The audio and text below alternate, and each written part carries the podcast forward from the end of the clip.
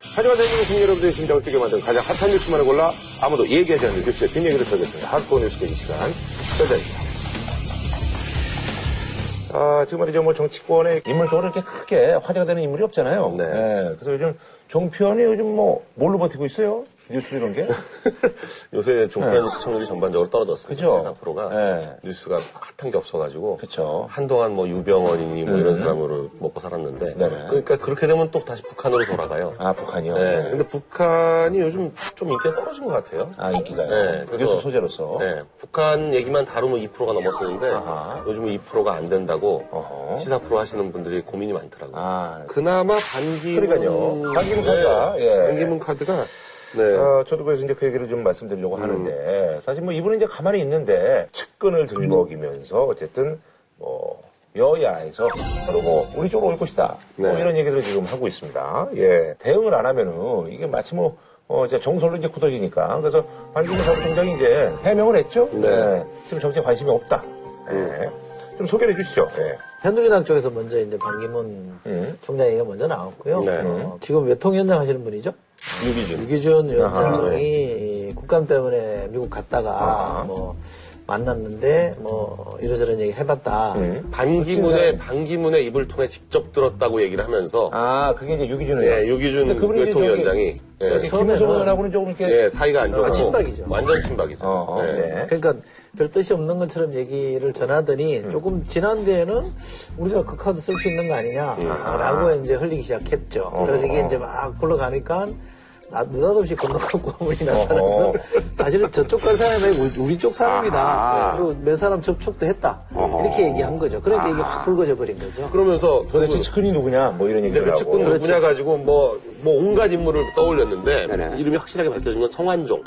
성환종 전 의원. 이 성환종 의원은 뭘로 유명하냐면 경남 기업이라고 아, 예. 예, 그 배용준 씨가 예, 맞아요. 광고 아너스빌. 모델 했던 아- 아너스빌, 아너스빌 아파트 그 한 경남 기업의 오너예요. 어. 충청권 정치인들의 오랫동안 그 뭐랄까요 좀 재정 자문 역할을 했다고 할까. 근데 성한종 의원은 그 측근이라고 볼 수 있어요. 제가 볼 때는 확실히 측근인 게 왜냐면 방기문 총장의 동생이 둘이 있는데 네.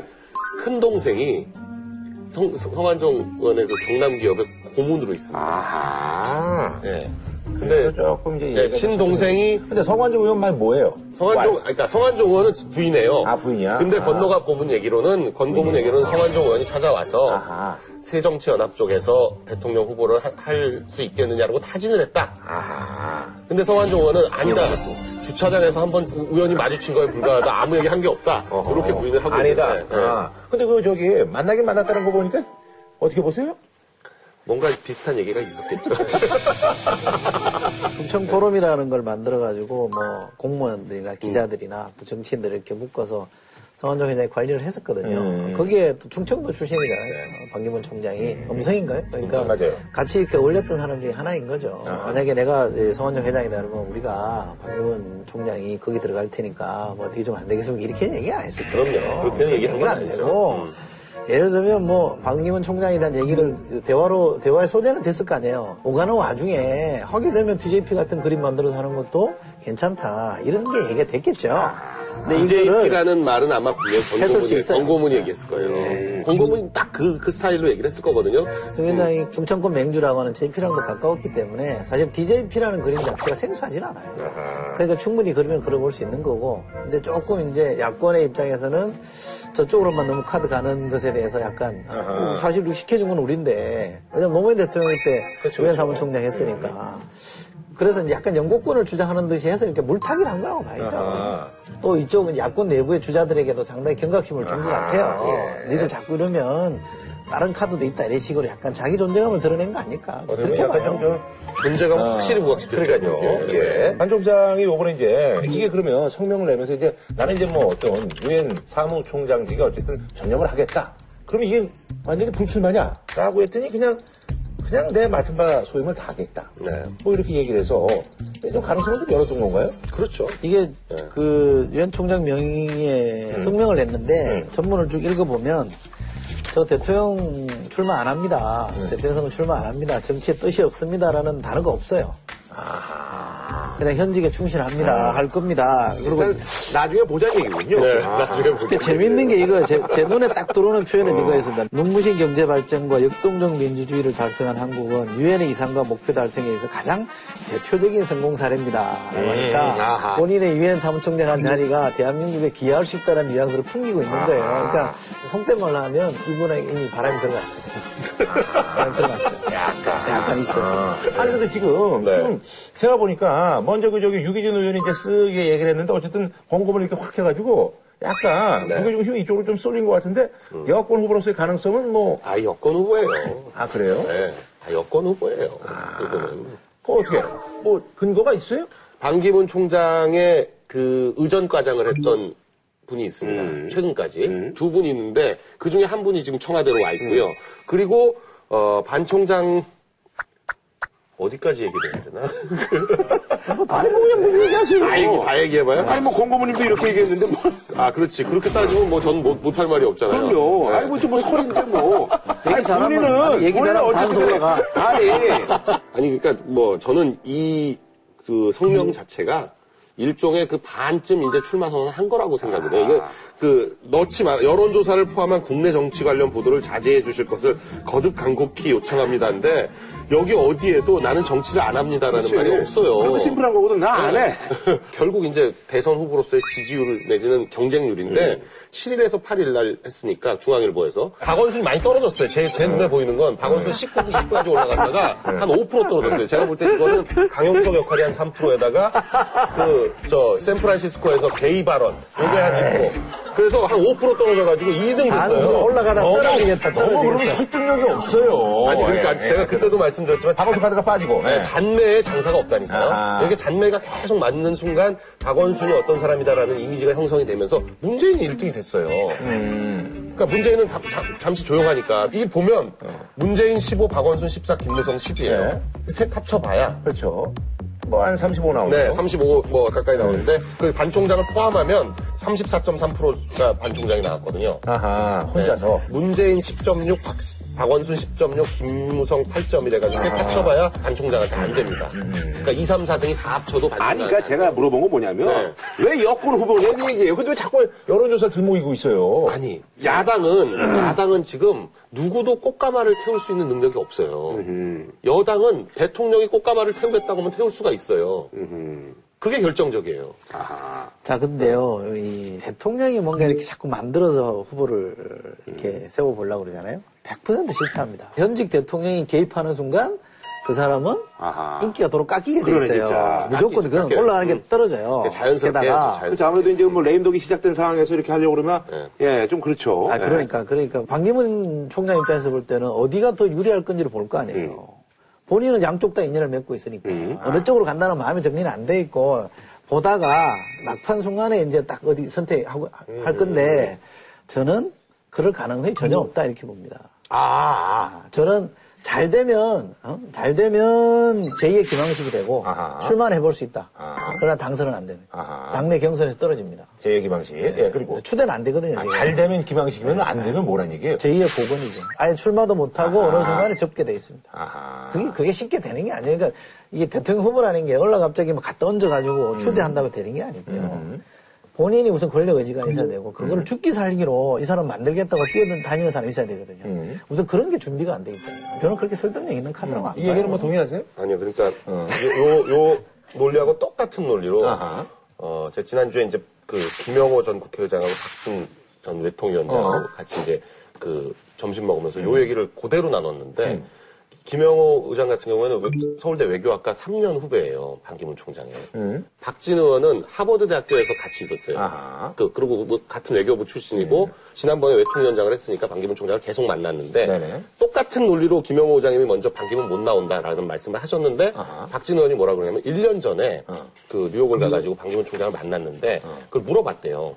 그랬더니 갑자기 시간을 갑자기 확 내면서 한 시간 동안 무슨 얘기를 했냐면 본인이 어떻게 유엔 사무총장이 됐는지를 얘기를 하는데 얘기를 하는 취지는 뭐냐면 운명 그리고 운. 이 두 가지 얘기를 하더라고요. 그러니까 그때도 유엔 사무총장도 자기한테 전혀 운명이나 운이나 뭐. 전혀 돌아올 것이 아니었는데 노무현 대통령이 당신 나가시오 해가지고 본인은 그때도 고민이 돼가지고 6개월만 시간을 달라. 그래서 그 6개월 동안 전국 전 세계에 있는 외교장관들한테 자기가 아는 외교장관들 편지를 다 보냈다는 거예요. 그리고 그때 경쟁자가 뭐 태우이 가장 큰 경쟁자였는데 쿠데타 나서 여기가 자빠지고 인도가 뭐 자연스럽게 물러나고 뭐 이러면서 어쨌든 뭐 드라마틱하게 됐다는 얘기 아닙니까? 마찬가지 예. 됐다는 얘기를 하 그렇게 한 시간을 얘기를 하면서 안 나간단 말을 안 하더래요. 그래서 의원은 아 이분이 나가신다는 얘기구나. 아니 생각은 있다니까요. 제가 나가신다는 얘기구나라고 들었더니 김영호 의장이 그 얘기를 듣더니만 어 내가 생각을 바꿔야 되겠는데 그래서 내가 한번 가서 만나봐야 되겠는데 그러는 거예요. 그래서 제가 아 의장님 가시면 제가 수행을 하겠습니다.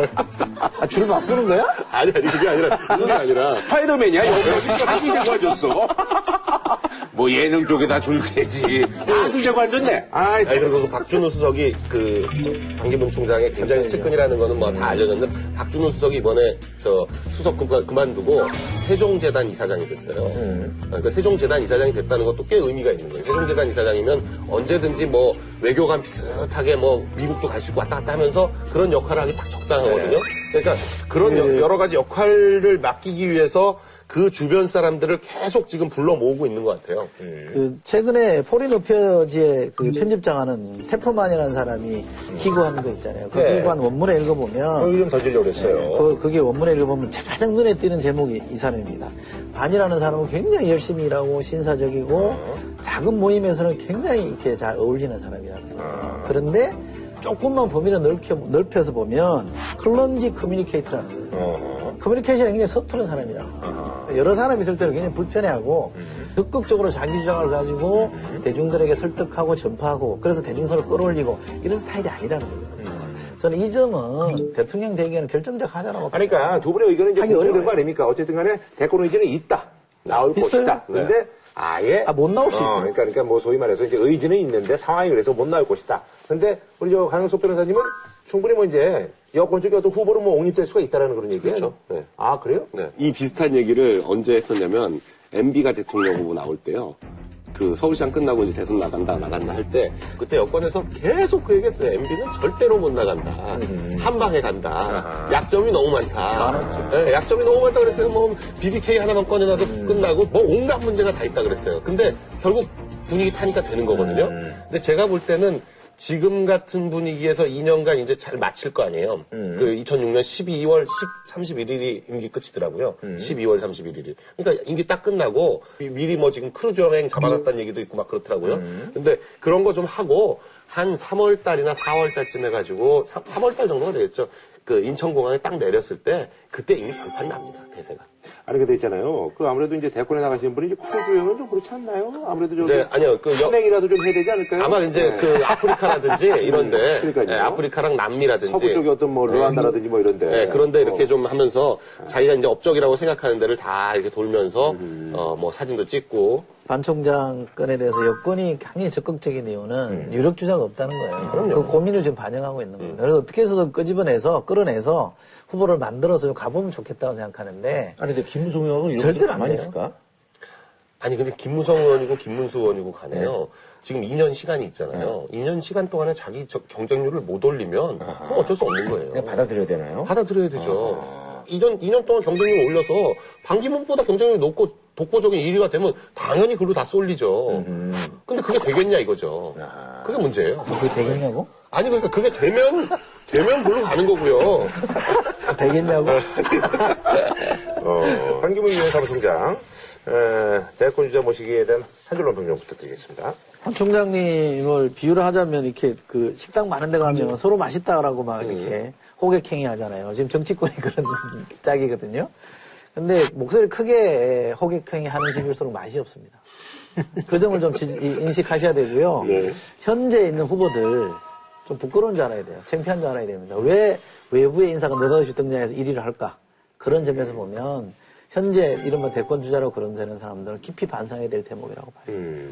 자, 다음 또 주간 떡밥은요. 얼마 전에 그 저기 많은 대중들이 사랑했던 우리 신해철 씨가 그 사망 그 어떤 원인 두고 이제 뭐 병원하고 이제 좀 유족간의 어떤 지금 뭐 의료 소송으로 이제 하고 있는데요. 이런 문제가 사실 뭐, 뭐 그동안 뭐 이제 비일비재하게 뭐 많이 있었잖아요. 그래서 누구에게나 사실 이제 찾아올 수 있는 그런 아, 문제이기에 저희가 한번 이런 주제를 한번 준비해 봤어요. 의료 사고에 대처하는 우리들의 자세라고 저희가 정해봤습니다. 근데 사실 이제 의료 소송이라는 게요, 뭐 흔히들 그런 얘기 많이 하지 않습니까? 그래, 뭐 의사들 상대로 어떻게 이기겠어? 우리가 뭐 이렇게 얘기를 할 만큼 이게 사실 의료 소송 자체도 계란으로 바위치기다라고 할 만큼 이게 사실 승소 이게 확률이 굉장히 낮지 않습니까? 네. 예. 이게 지금 이제 법무부에서 나온 통계인데요. 2010년부터 2013년까지 어, 의료 소송들을 보면은 원고 승소율, 그러니까 소송을 낸 사람이 일부라도 이기는 확률이 대충 한 24에서 28% 사이입니다. 네네. 매년.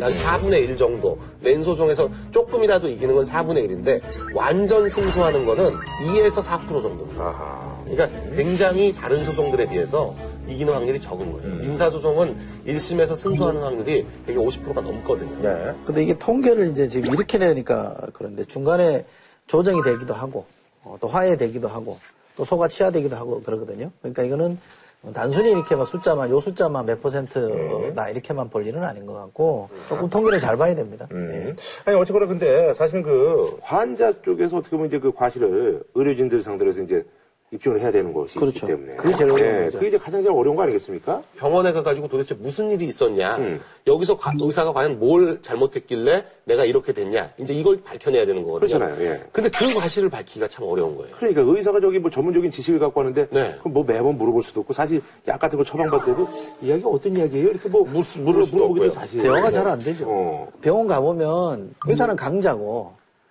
환자는 약자잖아요. 뭐. 뭐 물어보기도 좀 네, 조심스러워요. 맞아요. 네. 여기서 커뮤니케이션이 안 되는 데서 오는 또 불만들이 있거든요. 아니 진짜 뭐 수술하다가 저기 뭐 수술용 무슨 뭐 메스라도 들어가야지 이렇게 아 이거 봐 여기 내 몸속에 그 메스 넣고 가위 끄집어내거나. 들어갔잖아요 네. 이거 어떡할 거야 이러면 되는데 사실 그게 뭐 이게 봉합해 놓고 그러는데 더 아픈데 뭐 어떻게 그러니까 증거라는 게 결국 환자인데 환자가 사망했을 경우에는 관일에 시신이 그 화장해가지고 없거나 하면은 진짜 밝힐 수 없는 거고요. 그리고 차트 같은 거를 사실은 이제 공공연한 비밀인데 원래는 의사들이 하면서 처치하고 바로 차트해줬고 바로 차트해줬고 이렇게 하는 게 원칙인데요. 상당수 의사들이 그렇게 안 하고 나중에 밀렸다가 한꺼번에 나중에 그냥 적는 경우가 많다는 거예요. 그래서 실제로 그 수술방 안에서 어떤 처치가 일어, 일어나고 어떤 게 있었는지에 대해서 잘 몰라요.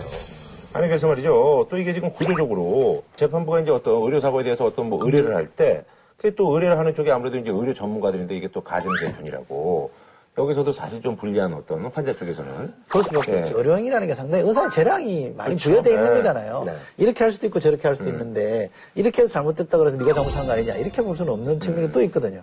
그런 거를 밝히기 어려운데 더더욱 어려운 거는 의사들은 대체로 사정을 아니까 아무래도 의사 위주로 평가를 해준단 말이죠. 그러면 환자 입장에서 보면 미칠 노릇이죠. 어디 가서 물어볼 데가 없는 거 아니에요. 그 의료 분쟁 조정 중재원이라는 거를 이게 2012년에 생겼죠? 지금 네. 한 3년째, 3년 차쯤 되는데 중재 처리한 게 3건밖에 안 된다니까 사실상 유명무실한 정도니까. 그러니까 왜냐면 중재가 되려면 상대가 응해야 되는데 어. 안 와버리잖아요. 그러니까 병원 측에서 안 오는 거 안? 오는 거 아니에요? 2주 안 그럼 안 되는 오면 거죠. 안 오면 그냥 없는 걸로 각하해 버리고. 근데 그게 관계성이 없는 거죠. 뭐 최소한 그게 응하게끔은 강제를 해주든지 환자 입장에서는 뭐 수단이 없는데 어떻게 오- 하겠어요? 그래서 오죽하면요, 진짜 보기 어려운 사건 같아 보이는 경우에는 변호사들이 환자들한테 뭐라고 그 조언을 하냐면 한국식으로 해결하세요 그래요. 그게 무슨 얘기예요? 그 시위하고 뭐 그러는 거죠. 떼서 뭐. 의료사고 또 개입하는 일종의 프로포 같은 사람들이 어떤 방식을 쓰냐면 상복 입고 쭉한 10명이 개인 병원 가가지고 전부 앉아있어요. 그 쫓아낼 수도 없잖아요. 그러고 그냥 쭉 앉아있으면 손님 다 떨어지고 그러니까 어떻게든지 그냥 조용히 합의하려고 그러고 이렇게 되는 건데 그러니까 정상적인 법적 절차가 작동하기가 굉장히 어려워지는 거죠. 자, 그래서 말이죠. 저희가 의료사고가 났을 때 최선의 어떤 그 매뉴얼을 저희가 좀 말씀을 드리면은 일단은 첫 번째가 진료 기록을 최대한 빨리. 네, 최대한 빨리. 왜냐면 위변조 될 수 있으니까. 그렇죠. 최대한 빨리. 그걸 또 의사가 환자가 요구하면 무조건 뭐 내줘야 되는 내줘야. 줄 수 있게 네. 돼. 의료법상 그러니까. 내주도록 돼 있는데, 그러니까 하여간 필름 같은 걸 다 받아야 됩니다. MRI, 뭐 검사 결과 같은 게 주- 되게 중요하거든요. 그러니까 그런 것들을 다 받아내야 되고, 이 필름은 먼저 주는데 차트를 늦게 주는 경우가 있어요. 그거는 대개의 경우에 안 써놓은 거예요. 안 써놓으니까 어떻게든 빨리 내놓으라고 계속 졸라가지고 빨리 받아야 되고, 받을 때 이게 자기네가 갖고 있는 게 전부 전부 다? 다다라는 확인서까지 받아야 됩니다. 그래야 나중에 추가를 못하니까. 네. 두 번째는 증거가 될 만한 진술을 녹취하라는 겁니다. 그러니까 의사랑 나중에 만나서 이러저러한 걸 물어보면 본인들이 대답할 거 아니에요. 네, 그뭐 이제 약간 단서가 나오겠죠. 그렇죠. 그걸 말이- 말이 다, 자꾸 다 바뀌고 이렇게 그러니까. 녹취를 해놓으면 나중에 확인해 볼 수 있거든요. 음.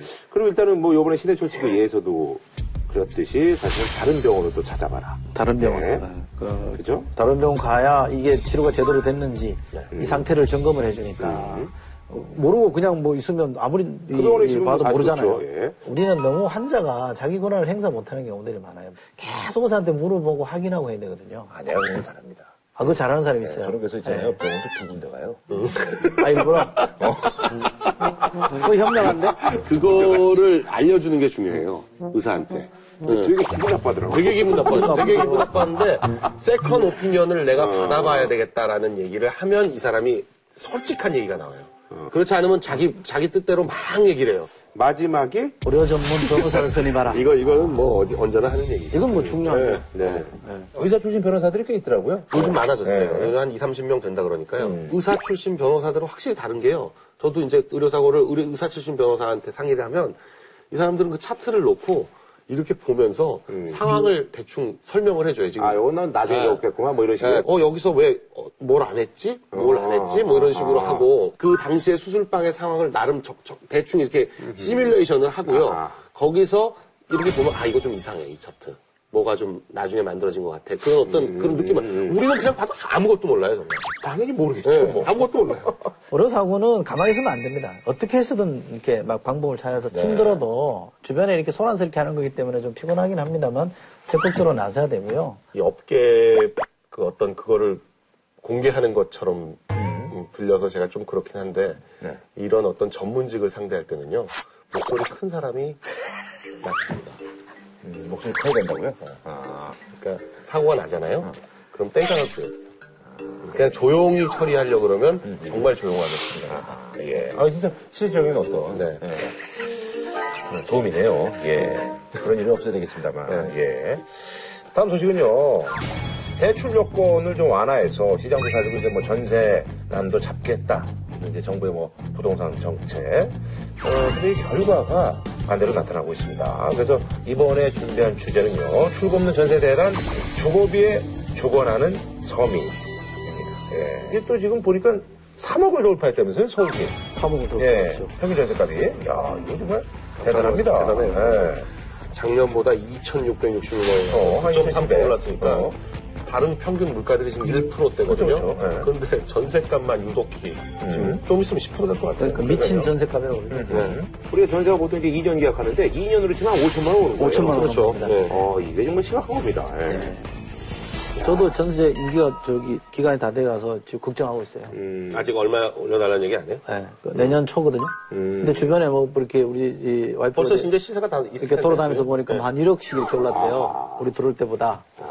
그러니까 이게 좀 고민입니다. 이게 뭐 아무래도 이제 전세값이 오르는 게 여러 가지 뭐 구조적인 뭐 이유가 있습니다만 아무래도 이제 전세 물량이 이제 턱없이 부족하다라는 거죠. 그럼요. 이제 가격이 오른다는 거는 네. 이것도 이제 물건이라고 공급 부족이죠. 네. 공급하고 수요하고 수요는 넘치니까. 미스매치가 되니까 가격이 오르는 거죠. 아니, 근데 주택 보급률은 이미 100%를 넘어갔는데 이게 사실 이제 수도권으로 따지면 아직까지도 주택이 좀. 부족하다. 그러니까 그 수도권은 지금 주택 보급률이 99%고 서울은 97%니까 한3% 정도 모자라는데 문제는 자가 비율은 60% 정도거든요. 근데 나머지 40%의 사람은 자가가 아닌 집에서 살고 있는 거예요. 그러면 전세 아니면 월세거든요.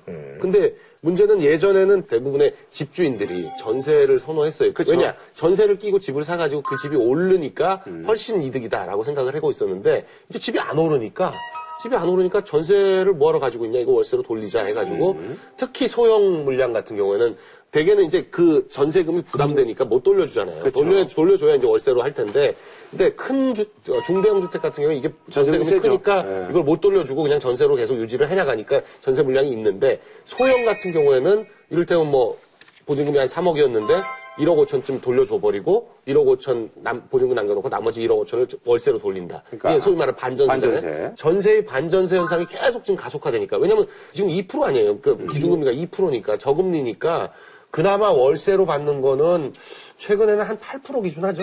6.5%까지도 떨어졌다고 하는데 6에서 7 뭐. 6에서 7 이 정도까지 떨어졌다고 하니까 그래도 은행 이자보다는 훨씬 높으니까 그렇죠. 다 월세를 선호하거든요. 음, 그러다 보니까 뭐 전세 물량 계속 줄어들고 원래 전세라는 게 우리나라만 사실 있는 네네, 제도죠. 그렇다면서요. 근데 이제 세입자 입장에서 볼 때는 전세 살 때에 비하면 월세 살 때 주거비가 대체로 한 두 배 정도 오른다는 거거든요. 어떤 시뮬레이션은 네 배까지도 오른다는 그렇죠. 거예요. 굉장히 많이 올라가 버리는 거기 때문에 굉장히 부담이 크죠.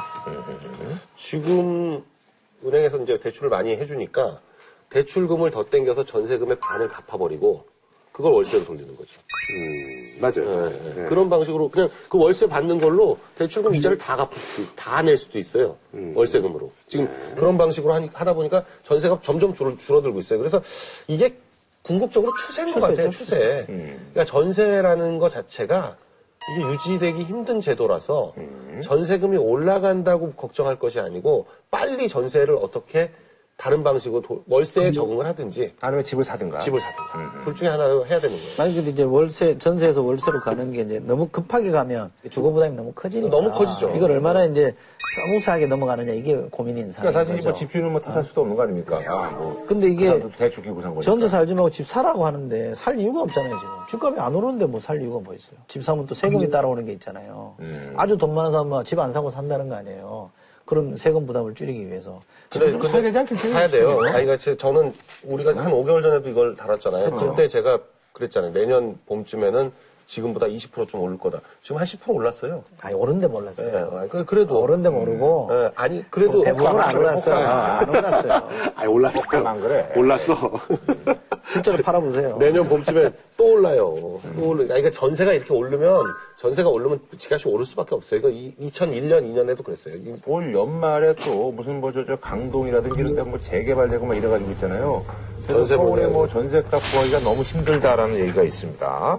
서울시에 따르면 올 연말부터 2016년까지 2년간요, 강남 4구에만 재건축 위주 예상 물량이 2만 4천 가구라고 하거든요. 강동구 만 가구, 강남구 6천, 강남구 7천, 서초구 한 6,200 이런 정도 되는데 여기에다가 2만 4천 가구 여기에다가 통상적으로 이주 수요가 한 5천 가구 되니까 한 2만 9천 가구의 향후 2년새 지금 강남 강남 안에서 이사를 해야 되거든요. 되는데. 어. 전세 물량이 확 없어지는 거죠. 그러니까 굉장히 부족할 거다 전셋집이. 자, 그래서 말이죠. 정부에서 이게 또 정책들이 워낙 많이 나오니까 음.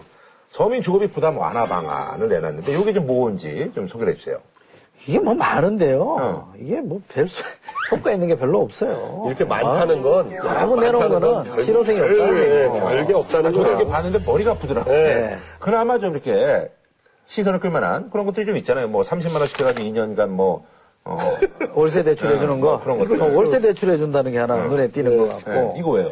아니 그러니까 이거는 월세 사르란 얘기 아니에요. 그러니까 전세를 이미 포기했다, 우리가. 네. 어. 그 다음에 다세대 주택 같은 임대주택을 확충하겠다는 네. 건데, 이 다세대 연립주택 공급하는 거는 사실은 과거에도 썼던 카드잖아요. 음. 그때는 또 역전세난이 일어났다는 겁니다. 너무 또 갑자기 많이 지어놓으니까 아하. 들어올 사람이 없어가지고. 어허. 근데 이게 다세대 연립주택은 아마 그럴 수도 있어요. 아파트랑 또 다른 그럼요. 거라서. 어. 서울에서 어떤 그 전세 정도 하면 한 3억 정도인데 사실 이분들 어떤 시장은 좀 다르잖아요. 달라요. 예. 여초, 아니 3억 정도면요 이 다세대 연립주택은 살 수도 있어요. 그쵸, 사죠. 한 1억 8천, 어. 2억이면 사는데 안 산다고요. 거기 전세나 뭐 월세 찾지. 이, 이걸 살 사람과 이 다세대 연립주택을 살 사람과 여긴 시장 자체가 다르니까 이 미스매치구나. 예. 그뭐 항상 뭐 임대주택 공급을 확대하겠다 이러는데 이것도 역시 뭐 우리가 이제 무수히 들어왔던 많이 들었죠.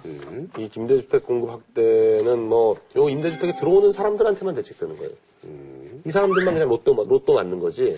왜냐면 시중보다 훨씬 주거비가 싸지는 거니까. 우리나라 공공임대주택이 한 5.4%쯤 돼요. 근데 OECD 평균이 10%가 넘잖아요. 그리고 뭐 네덜란드나 핀란드나 많은 데는 20, 30%까지 되거든요. 근데 그런 데는 의미가 있는데 우리처럼 5% 내외 가지고 조금 조금 지어가지고는 실효성을 갖기 어렵죠. 아니 근데 저기 홍정화 의원 이분이 아주 그 파격적인 얘기를 했습니다. 신혼부부에게 임대주택 한 채씩 공급하겠다. 아, 이거 공짜로 주는 게 아니고. 어, 근데 이분이 뭐 대권에 나오는 것도 아닌데 왜 이런 얘기를? 아니 경제 전문가입니다. 경제 전문가고요. 저도 잘, 잘 아는 분인데 어. 왜 그런 안을 만들었습니까?라고 물어보니까 저출산이 너무 심각한 문제라는 거죠. 우리 사회가 이제 여러 가지 문제가 큰 있는데 문제죠. 예, 굉장히 큰 저출산 문제예요. 고령화 이게 네. 상당히 별거 아닌 것처럼 느낄지 모르는데 굉장히 중요한 문제거든요. 맞아, 맞아요. 근데 이 저출산 문제를 풀기 위해서 자기는 이런 정도의 파격적인 안을 좀 제시할 필요가 있다. 아하. 근데 해마다 10만 채씩 이건 아니고 쭉 조금씩 조금씩 늘려가지고 결국 한 100만 채 정도 만들어 놓으면 신혼부부들이 한 5년에서 뭐 10년 가까이 이렇게 살 수 있을 정도는 만들 수 있다는 이게 어떻게 거죠. 보면 저기 주택 문제 뭐 이게 아니라 이제 저출산 문제를 해결하기 그렇죠. 위해서. 네. 아하. 그 상당히 문제식은 좋아요. 아니야 그런 차원에서 얘기한 거라면 저는 뭐 저출산 굉장히 문제. 아니, 굉장히 좋은 생각이라고 그렇죠. 왜냐면 생각합니다. 아니, 왜냐면 인구 문제가 너무 심각한 문제거든요. 이거는 심각해요? 우리 사회를 완전히 근간부터 흔드는 문제라 가지고. 아니 그래서 대책이 저는요. 그래서 이게 허경영 씨와 같은 발상이 아니냐. 그래서 아, 그건 이 사람을 모욕하는 거예요. 뭐 하는 분이야? 그런 문제의식에서 이제 출발을 했다. 사실 신혼부부들이 그 집이 있으면 애를 낳죠. 아, 그럼 네. 그러니까 집. 집이 없어서 이제 애를 못 낳는 경우가 부담이 오는 저기. 거예요. 집장만 하는데 얼마나 부담 커요. 자, 어쨌든, 뭐, 전세 대란, 이게 뭐, 앞으로 이제 뭐, 심해져 가면 심해져 가지, 이게 완화될 것 같지는 않습니다. 아, 지금 이 상황에서 이제 정부가 뭐, 이런 뭐, 변죽을 올리는 정책 말고, 좀 근본적으로 좀 해야 될 정책이 뭐가 있을까요? 전세에서 월세로 가는 이게 추세는 못 막는 거잖아요. 어차피 그렇게 가야 됩니다. 근데 연착륙 시키려면 어떤 방안들이 좀 필요하다라고 얘기하는데 그 부동산 전문가예요. 박원갑이라고. 네, 많이 나오죠. 예, 국민은행인데 제 대학 그과 동기거든요. 아, 그래요? 예. 근데 아, 이분은 뭐래? 집 사지 말래요? 그 친구 그런 입장이에요. 집 사지 말라고? 예, 예. 이번에 이번에 자세히 물어보니까 전세하는 사람한테 어느 정도 인센티브를 주지 않으면 전세 내놓을 이유가 없다. 사람 왜 전세 내놓냐. 그런 거를 좀 이게 고려해줘야 된다. 그래서 한시적으로 예를 들면 그 얼마 평수 이하의 왜 그 전세금은 간주 임대라고 해서 세금 면제해 주는 게 있거든요. 그런 거 제도를 좀 도입, 조금 더 확장해 보자. 평수를 좀 넓혀 보자라는 것도 있고 저는 개인적으로 월세 소득에 과세해야 된다고 봐요. 월세 소득에 과세를 하면 물론 그게 월세 세입자에게 더 부담이 증가될 부분들도 일부 있기는 합니다만 그렇게 하면 막 너도나도 지금 월세로 몰려가는 분위기는 좀 진정되지 않을까라는 생각해요. 부동산 활성화 대책으로 나와 있는 게 9일 조치 뭐 여러 가지가 있는데 좀 아직 세제에 대해서 좀 더 뚜렷한 게 안 나왔어요. 취득세 조금 낮추는 것만 있지 문제 양도세가 되게 중요합니다. 그 부동 특히나 부동산 거래에서 양도세 때문에 굉장히 문제가 많은데 양도세 중에서 그 예전에 2000년대 초반에 부동산 대책으로 해가지고 노무현 정권 때 뭘 했냐면은 장기 보유 특별 공제를 없앴어요. 장기 보유 특별 공제 같은 거를 새로 부활시키는 게 LTV DTI 완화하는 것 정도의 효과가 있을 걸로 보여요. 그러니까 예. 지금 이 모든 그 뭐 전세 대란이 모든 이거는 부동산이 지금 막혀 있어서 그런 건데 이걸 확실하게 뚫어주려고 하는 그런 어떤 정책적 유지를 제대로 보여줘야 됩니다. 그래야 가계 부채도 해결이 되고 경제 문제도 해결이 되고 이런 모든 게 해결이 될 수 있다 저는 그렇게 보거든요. 네, 알겠습니다. 자, 다음 소식은요. 아무래도 뭐, 일상생활에 굉장히 또 밀접한 영향이 있기 때문에 아주 뭐 애나가 엄청 쌉니다. 네. 그래서 옛날에 저기 이승엽 선수가 한때 그 저기 요미우를 입고 이럴 때 워낙 그 저기 애나가 강세여가지고 거의 뭐 1.5대 1이었거든요. 그때 1.5대 1 이었죠. 그래서 돈을 엄청 벌었었는데 요즘 오승환이나 이대호는 어떻게 저기 이 원화보다도 지금 못 미치고 있어요. 예. 그 소프트뱅크 혹스가 이번에 우승했어요. 예, 우승했죠. 그러니까 이대호는 보너스도 받아야 되는데 보너스가 지금 이렇게 950원 이러면 뭐 어쨌든 이제 뭐- 한돈 안 돼요. 이러면 아니, 천천히 갖고 들어야죠. 어. 어쨌든 그 4일 그 원은 그 환율 있잖아요. 이게 950원까지 떨어졌습니다. 네. 예. 엄청나요. 엄청나죠. 근데 네. 이것 때문에 작년에만 하더라도 일본 안 갔잖아요. 무슨 방사능이 뭐 해가지고 그렇죠.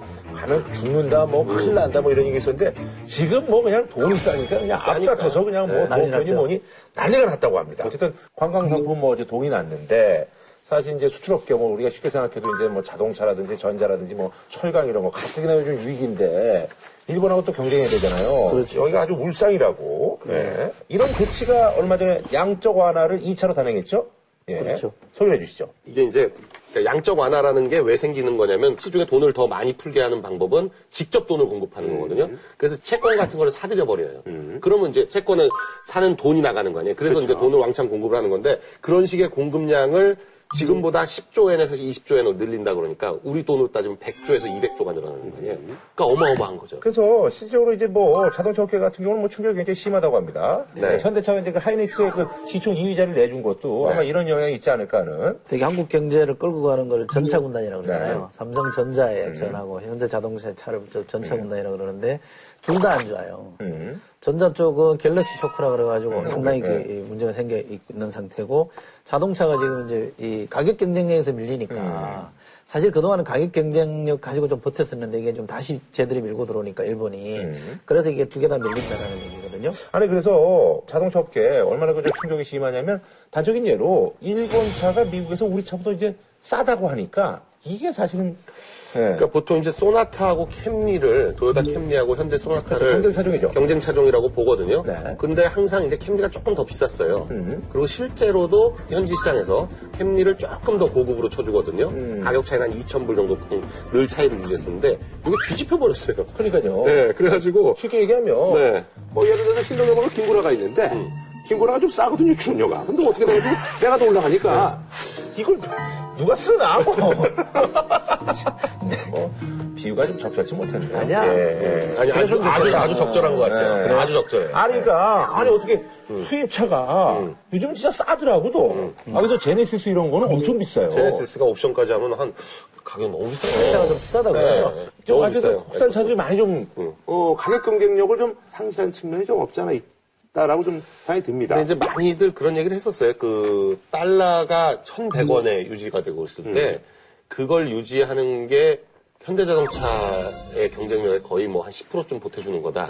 그랬는데 달러가 만약에 1,000원이 깨져버리면 현대자동차가 미국에서 뭐 판매량이 확 떨어질 거다 이렇게 얘기를 많이 했거든요. 지금 그런 효과 비슷한 게 나고 있는 거예요. 아하. 그러니까 현대자동차 값이 오르진 않았는데 N, N 달러가 나가니까 여기서 일본 자동차들이 여력이 생겨가지고 일본 3개사 도요다 뭐 혼다 닛산이 전부 현대차하고 경쟁하고 있어가지고 네. 현대차 판매량이 아무래도 떨어졌다 이렇게 보는 거죠. 아니, 그 현대가 한 6.4 같은 게 같네. 근데 이제 아까 얘기한 그 일본 그 빅3, 네. 도요타, 닛산, 혼다가 각각 6.9, 13%, 5.8이니까, 네. 예.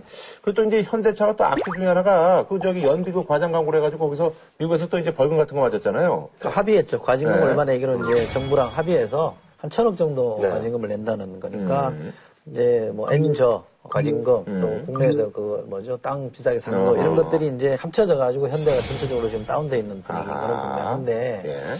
엔저 때문에 그러면 현대 자동차 이런 위기냐? 꼭 그렇게 볼 일은 아니다라는 또 분석도 많아요. 왜냐하면 100엔당 워낙 한 800원 정도까지 떨어져도 우리나라 국내 기업의 채산성에 미치는 영향은 채 1%도 안 된다. 0.35%밖에 안 된다라는 분석도 있고요. 더 중요한 건 이게 이제 기술력이거든요. 물건이 좀 경쟁력도 있어야 되는 거 아니냐? 아, 이제는 더 이상 이제 우리가 가격으로만 이제 승부하던 시대는 지났다. 그럼요. 아, 뭔가 이제 품질로 좀 아, 승부를 걸어야 된다. 그것도 원가 절감도 해야 되고요. 음. 그런 점을 좀 꼭 지적해야 된다라고 분들 많이 얘기해요. 현대차는 좀 애용을 안 하시죠? 저요? 어. 어 그러네요. 뭐할 거 뭐 있어. 그냥 참 우리 집은 현대인데. 아니 저는 주로 기아차를. 기아나 현대는 뭐. 현대 지금 뭔데? 아니 이거 늘 이상하게 현대차를 안 사고 어. 기아차를 사게 되는 거예요. 아, 그래요. 예. 지금 문제는 이제 단순히 엔저가 엔저뿐만 아니라요. 중국은 지금 이 문제를 굉장히 심각하게 받아들이고 있습니다. 그 중국은 소리 소문 없이 사실 그동안 엄청 풀어왔어요. 지난 9월, 10월 동안만 해도 두 달간 7,695억 위안이니까 우리 돈으로 137조 원을 풀었어요. 그러니까 그 일본이 지금 뭐 200조, 300조 푸는 거 가지고 지금 우리가 이 예. 난리 있는데 중국은 소리 소문 없이 그동안 계속 돈을 풀어가지고 돈으로 돈을 메꾸는 식으로 하고 그 돈을 뭘로 메꿔 왔냐면 콘크리트로 메꿔 왔다 이렇게 하거든요. 중국이 급격한 도시화를 추구하면서 그러면서 그 건설 경기로 뒷받침해가지고 거기다가 그 돈 푼 거를 갖다 메꿔 놓고 뭐 이런 방식으로 지금 경제를 유지하고 있는 건데 지금 사실 많은 사람들이 중국 경제에 대해서 의문을 품고 있는 게 중국 은행들이 돈을 무지하게 찍어가지고 그걸로 버티고 있는 거 아니냐라고 지금 의문을 갖는 거거든요. 한 5년 전에 화폐 전쟁이라는 책 나와가지고 숭엉빙이라고 중국 사람이 쓴 건데 지금 그 화폐 전쟁이 벌어지고 있는 거예요. 그동안은 참다 참다 일본도 이제 안 되겠다. 중국하고 한번 화폐 전쟁을 벌여보자 해가지고 양적 완화를 하고 있는 거고 유럽도 지금 뭐 앞으로 2년 동안 엄청나게 풀겠다는 거 아니에요? 그래서 우리도 지금 제가 볼 때는 지금 가만히 있으면 일본하고 중국 사이에 끼어가지고 돈에, 돈으로 당합니다. 그러니까 우리가 돈을 계속 돌리고 빨리 돌려야지 지금 일본이나 중국이나 유럽의 이 양적 완화를 버텨낼 수 있지. 그렇지 않고 가만히 있다가는 어느 순간에 우리나라 제조업 기반 같은 게요. 그냥 중국에 팔려나가요. 그러니까 제주도에 있는 땅이 문제가 아니고 기업 같은 것을 중국이 와가지고 사들여가기 시작하면 그러면 완전히 그 우리나라 제조업 기반을 다 뺏어가는 거거든요. 거기야 돈을 찍어내니까 그냥 와가지고 그 돈으로 사가는 건데 싼 값에 팔려나가는 상황이 되지 않으려면 우리도 돈을 풀어서 이걸 올려나, 올릴 수밖에 없다. 금리를 내려야 된다는 얘기예요? 아니, 금리도 좀- 내리고 아니 근데 이게 중국 변수나 일종의 이제 글로벌 통화 전쟁이 벌어지기 때문에 금리 문제를 고려할 수 있는데 금리는 풀면 안 돼요. 지금 그 가계부채 때문에 굉장히 심각한 수준으로 가 있습니다. 지금 가계부채가 얼마나 위험한지는 다들 인정하고 있잖아요. 그러니까 이게 지금도 너무 이렇게 완화시켜가지고 걱정들이 많거든요. 저는 거기로 가면 안 돼요. 예, 알겠습니다. 저는 다음 주에 뵙겠습니다.